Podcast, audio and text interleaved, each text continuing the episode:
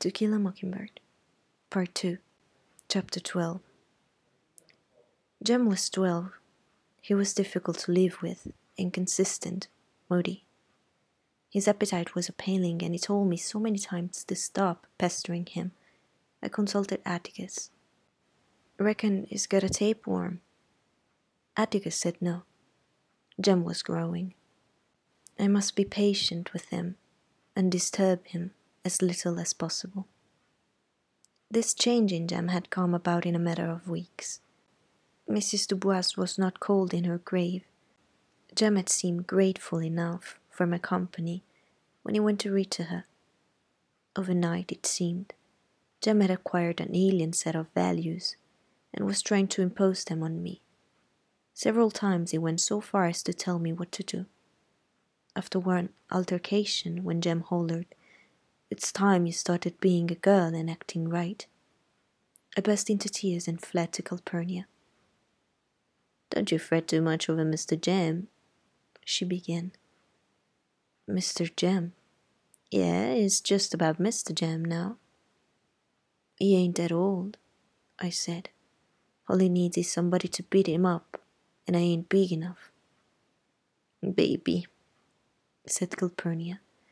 I just can't help it if Mr. Jem's growing up. He's gonna want to be off to himself a lot now, doing whatever boys do. So you just come right on in the kitchen when you feel lonesome.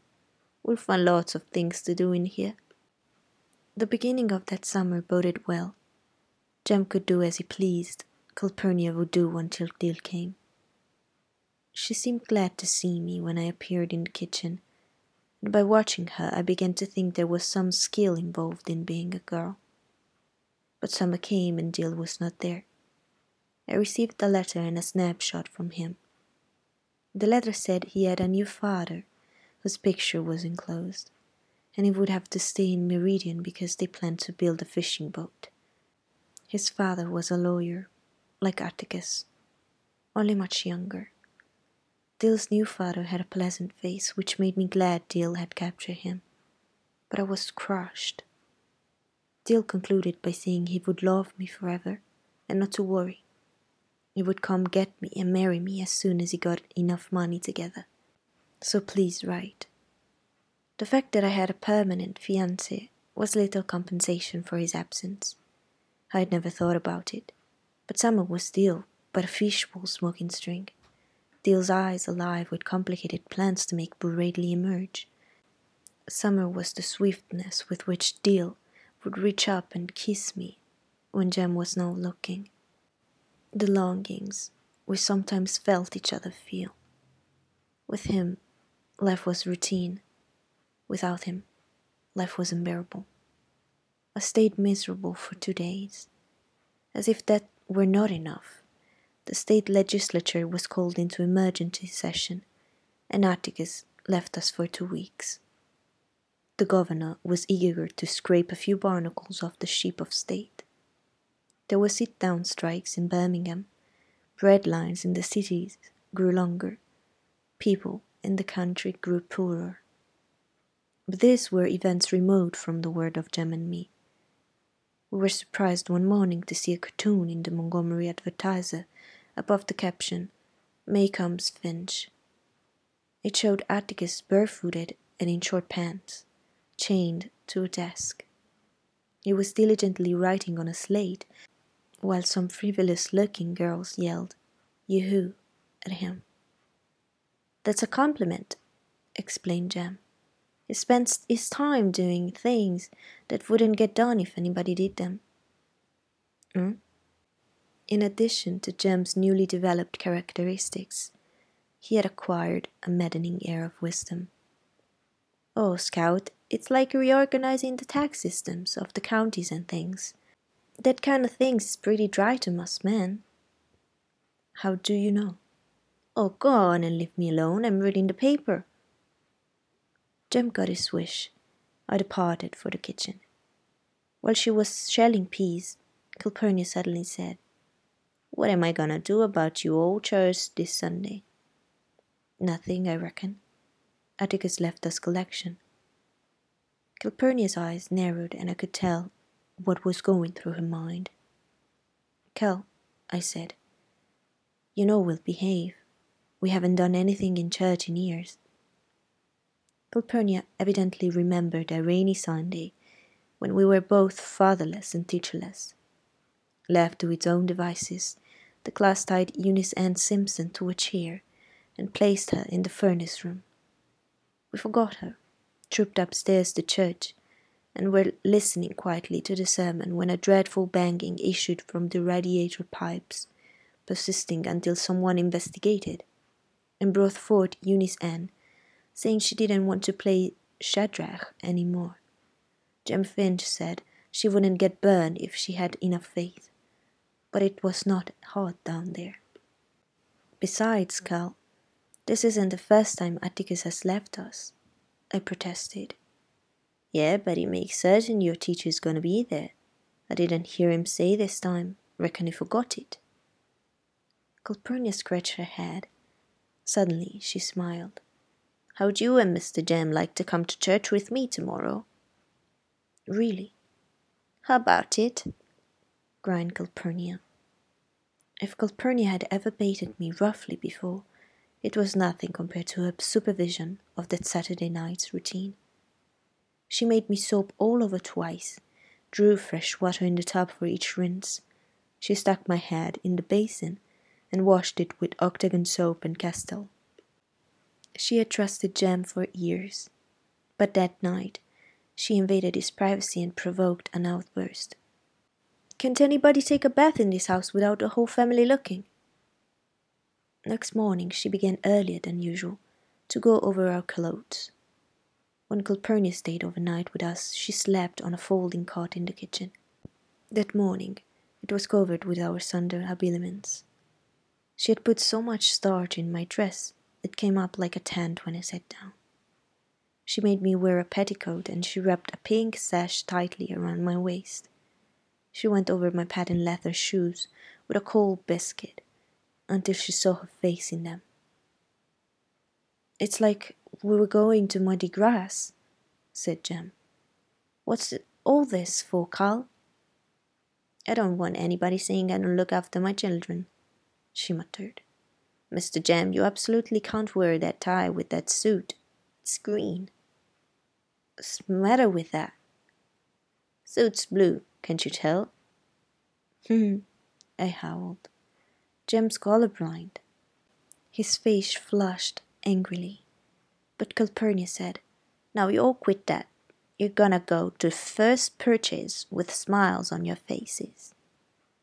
First Purchase African M.E. Church was in the quarters outside the southern town limits across the old sawmill tracks. It was an ancient paint peeled frame building, the only church in Maycomb with a steeple and a bell, called First Purchase because it was paid for from the first earnings of freed slaves. Negroes were shipped in it on Sundays, and white men gambled in it on weekdays. The churchyard was brick hard clay, as was the cemetery beside it. If someone died during a dry spell, the body was covered with chunks of ice until rain softened the earth. A few graves in the cemetery were marked with crumbling tombstones. Newer ones were outlined with brightly colored glass and broken Coca Cola bottles. Lightning rods guarding some graves denoted dead who rested uneasily. Stumps of burned out candles stood at the heads of infant graves. It was a happy cemetery. The warm, bittersweet smell of clean Negro welcomed us as we entered the churchyard. Hearts of love, hairdressing mingled with asafoetida, snuff, Hoyt's cologne, Brown's mule, peppermint, and lilac talcum. When they saw Jem and me with Calpurnia, the men stepped back and took off their hats. The women crossed their arms at the waist. Weekday gestures of respectful attention. They parted and made a small pathway to the church door for us. Calpurnia walked between Jem and me, responding to the greetings of her brightly clad neighbors. What you up to, Miss Cal? said a voice behind us. Calpurnia's hands went to her shoulders and we stopped and looked around. Standing in the path behind us was a tall Negro woman. Her weight was on her leg. She rested her left elbow in the curve of her hip, pointing at us with upturned palm. She was bullet headed, with strange, almost shaped eyes, straight nose, and an Indian bow mouth. She seemed seven feet high. I felt Calpurnia's hand dig into my shoulders. What you want, Lula? she asked, in tones I have never heard her use. She spoke quietly, contemptuously. I want to know why you bringing white chillun to nigger church. There's my company, said Calpurnia.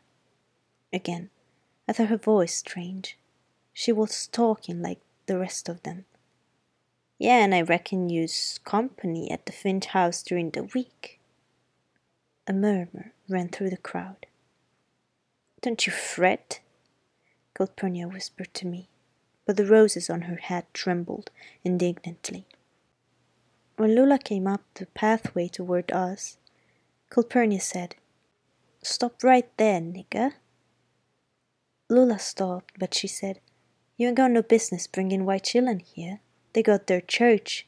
We got our own. It is our church, ain't it, Miss Cal?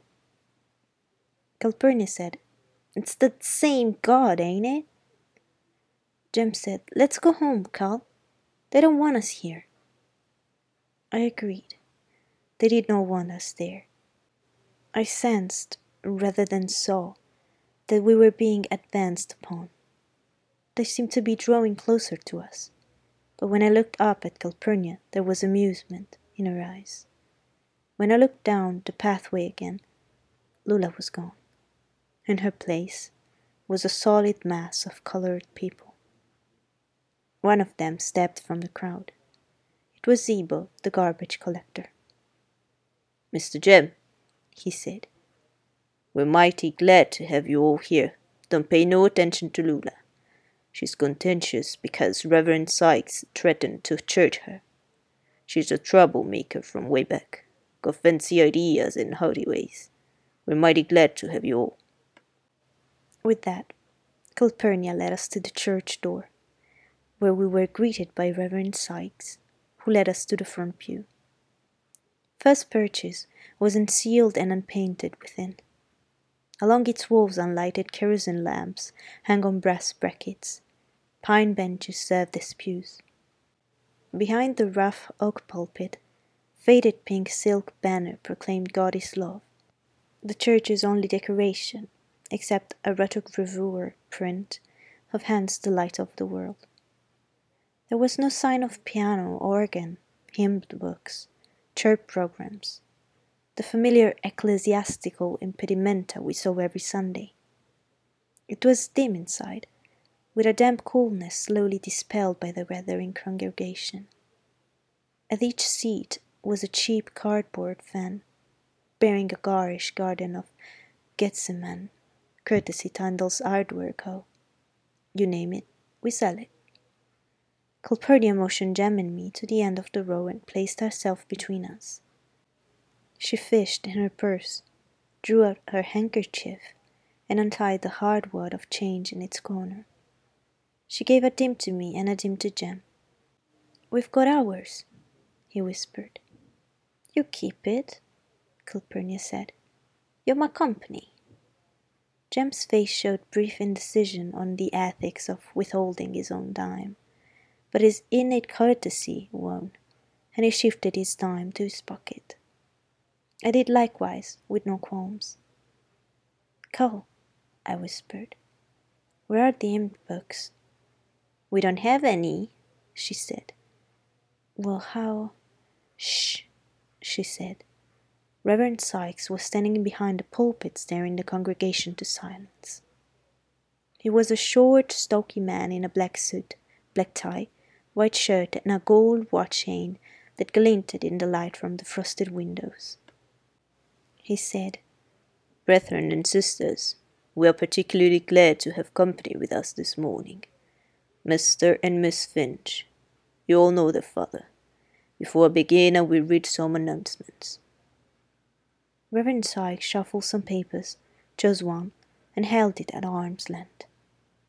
The Missionary Society meets in the home of Sister Annette Reeves next Tuesday. Bring your sewing. He read from another paper. You'll know of Brother Tom Robinson's trouble. He has been a faithful member of First Purchase since he was a boy. The collection taken up today and for the next three Sundays will go to Helen, his wife, to help her out at home. I punched Jem. That's the Tom Atticus did. Shh. I turned to Calpurnia, but was hushed before I opened my mouth. Subdued, I fixed my attention upon Reverend Sykes, who seemed to be waiting for me to settle down. Will the music superintendent lead us in the first hymn? he said. Zeebo rose from his pew and walked down the center aisle, stopping in front of us and facing the congregation. He was carrying a battered hymn book. He opened it and said, We'll sing number 273. This was too much for me. How are we gonna sing it if there ain't any hymn books? Calpurnia smiled.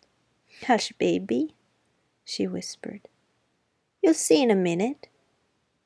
Zeebo cleared his throat and read in a voice like the rumble of distant artillery. There's a land beyond the river. Miraculously, on pitch, a hundred voices sang out Zeebo's words. The last syllable, held to a husky hum, was followed by Zeebo saying, That we call the sweet forever. Music again swelled around us. The last note lingered, and Zeebo met it with the next line. And we only reached that shore by fate's decree. The congregation hesitated. Zeebo repeated the line carefully, and it was sung. At the chorus, Zeebo closed the book, a signal for the congregation to proceed without his help. On the dying notes of Jubilee, Zeebo said, in that far off sweet forever, just beyond the shining river. Line for line, voices followed in simple harmony until the hymn ended in a melancholy murmur. I looked at Jem, was looking at Zeebo from the corners of his eyes. I didn't believe it either, but we had both heard it. Reverend Sykes then called on the Lord to bless the sick and the suffering, a procedure no different from our church practice, except Reverend Sykes directed the deity's attention to several specific cases. His sermon was a forthright denunciation of sin, an austere declaration of the motto on the wall behind him. He warned his flock against the evils of heady brews, gambling, and strange women. Bootleggers caused enough trouble in the quarters, but women were worse. Again, as I had often met it in my own church, I was confronted with the impurity of women doctrine that seemed to preoccupy all clergymen. Jem and I had heard the same sermon Sunday after Sunday, with only one exception. Reverend Sykes used his pulpit more freely to express his views on individual lapses from grace. Jim Hardy had been absent from church for five Sundays, and he wasn't sick. Constance Jackson had better watch her ways she was in great danger for quarrelling with her neighbors. She had erected the only spite fence in the history of the quarters. Reverend Sykes closed his sermon. He stood beside a table in front of the pulpit and requested the morning offering, a proceeding that was strange to Jem and me. One by one, the congregation came forward and dropped nickels and dimes into a black enameled coffee can. Jem and I followed suit and received a soft thank you, thank you, as our dimes clinked. To our amazement, Reverend Sykes emptied the can onto the table and raked the coins into his hand. He straightened up and said, This is not enough. We must have ten dollars. The congregation stirred. You all know what it's for. Helen can leave those children to work while Tom's in jail. If everybody gives one more dime, we'll have it. Reverend Sykes waved his hand and called to someone in the back of the church. Alex, shut the doors. Nobody leaves here till we have ten dollars. Calpurnia scratched in her handbag and brought forth a battered leather coin purse. Now, Cal, Jem whispered, when she handed him a shiny quarter. We can put ours in. Give me your dime, Scout. The church was becoming stuffy, and it occurred to me that Reverend Sykes intended to sweat the amount due out of his flock.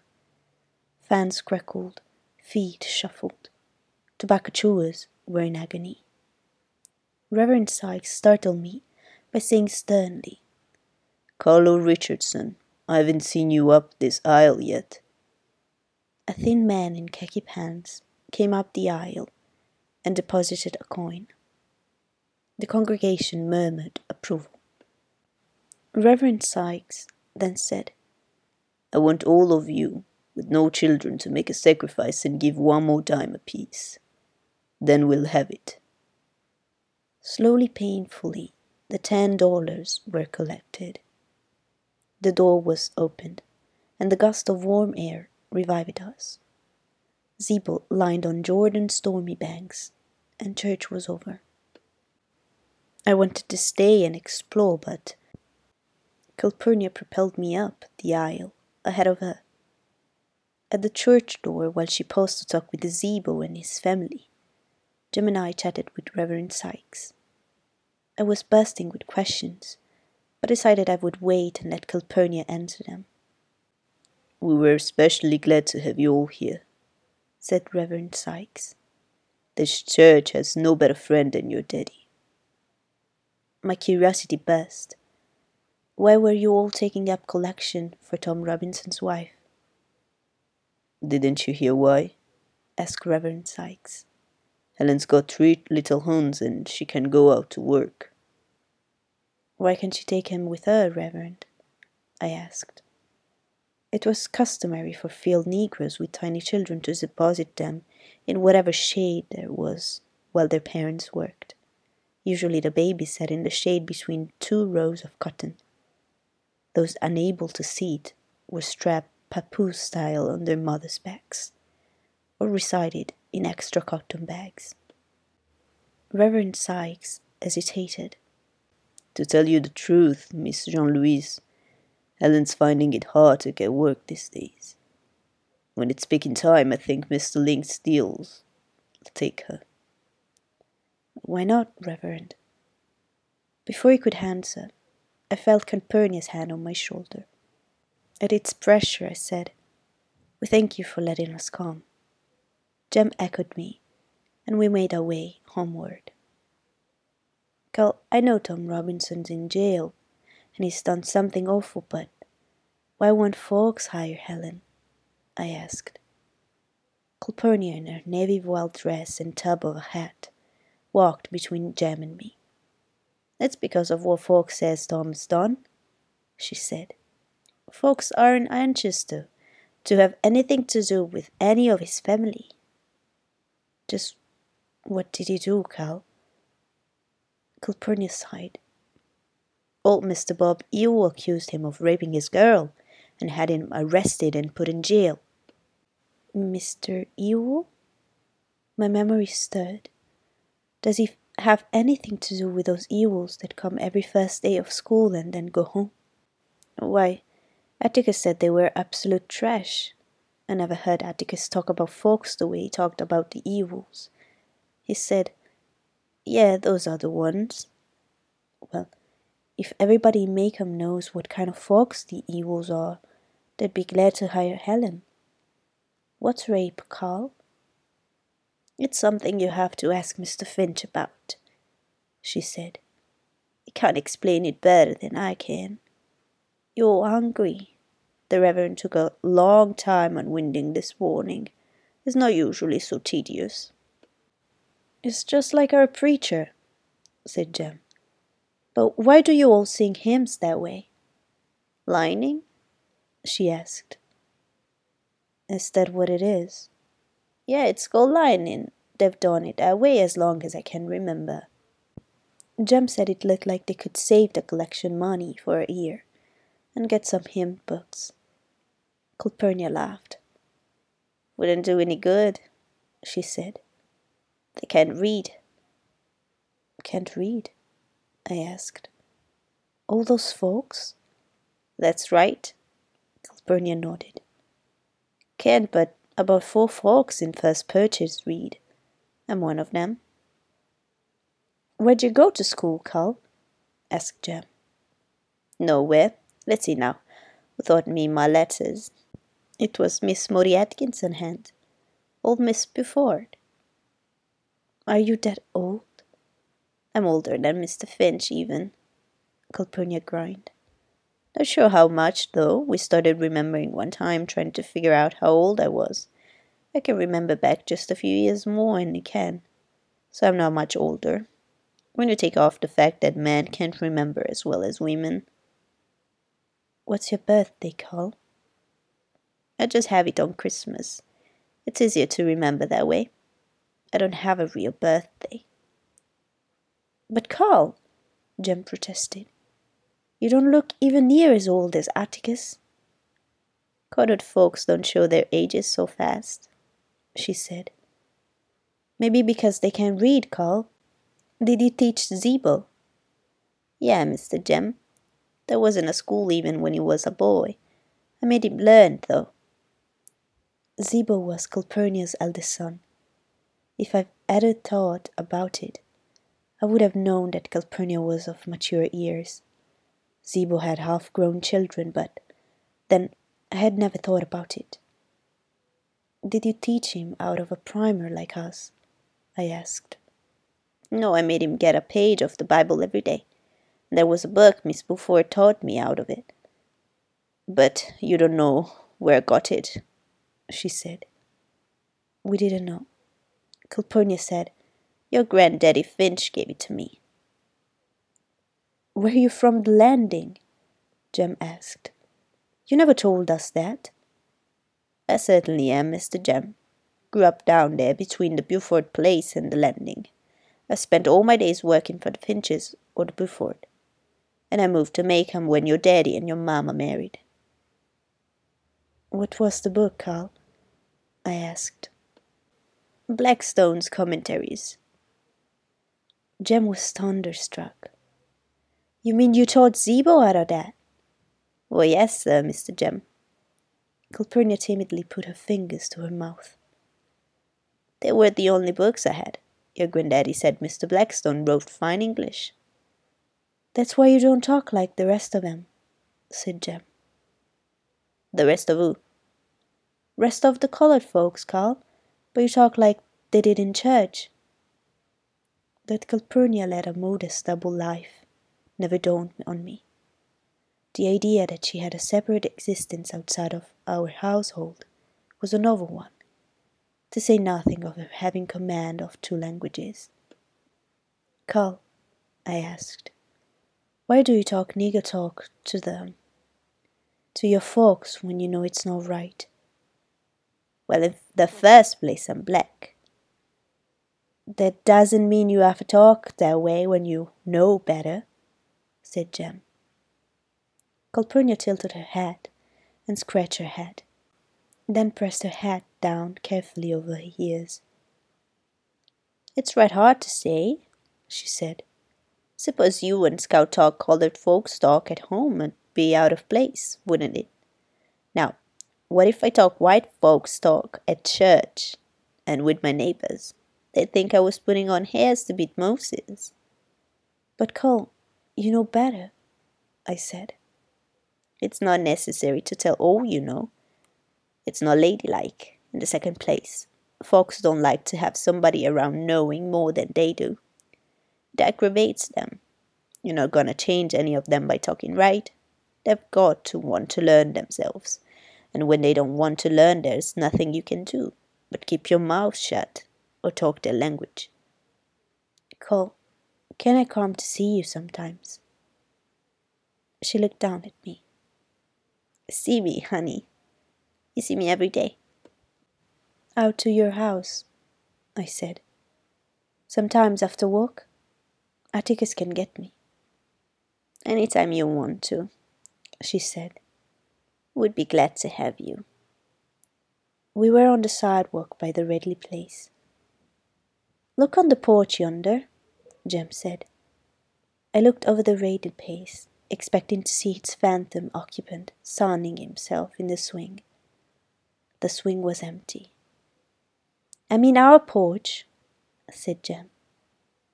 I looked down the street, enamored, upright, uncompromising. Aunt Alexandra was sitting in a rocking chair exactly as if she had sat there every day of her life.